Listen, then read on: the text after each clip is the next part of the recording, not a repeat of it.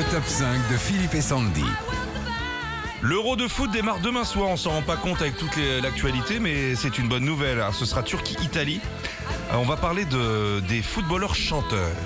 C'est parti? Non. Emmanuel Petit. Un an après avoir marqué euh, l'histoire du foot français en 98, Emmanuel Petit reprend en version dance Santiano aux côtés de Sophie Talman, l'ex-Miss France 98.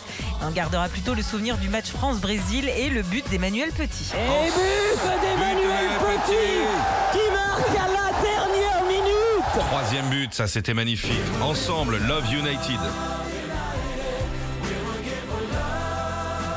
En 2002, le chanteur Youssou N'Dour s'entoure de 45 footballeurs célèbres du monde entier, dont Zizou, Roberto Carlos ou encore Fabien Barthez, et sort Love United, une chanson caritative pour la lutte contre le sida. Vous vous rappelez de Marius Trésor? Cré Marius Ah ouais Marius Trésor, c'était un grand, Ouais. grand champion du temps d'Hidalgo. La mère de Paris Non, son frère. En 78, l'ancien défenseur de l'équipe de France est contacté par Julien Clerc qui lui propose de chanter pour une émission télé.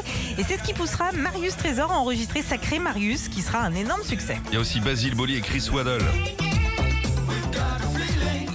Chanson sortie en 91 lors de la grande époque de l'OM. L'un, Basile Boli, est défenseur central. L'autre, Chris Waddell, évolue à l'aile. Et Chris Waddell euh, n'en était pas à son premier coup d'essai avec cette chanson, puisque deux ans plus tôt, il avait déjà chanté avec ses coéquipiers anglais. Jean-Pierre François pour terminer. Bah oui.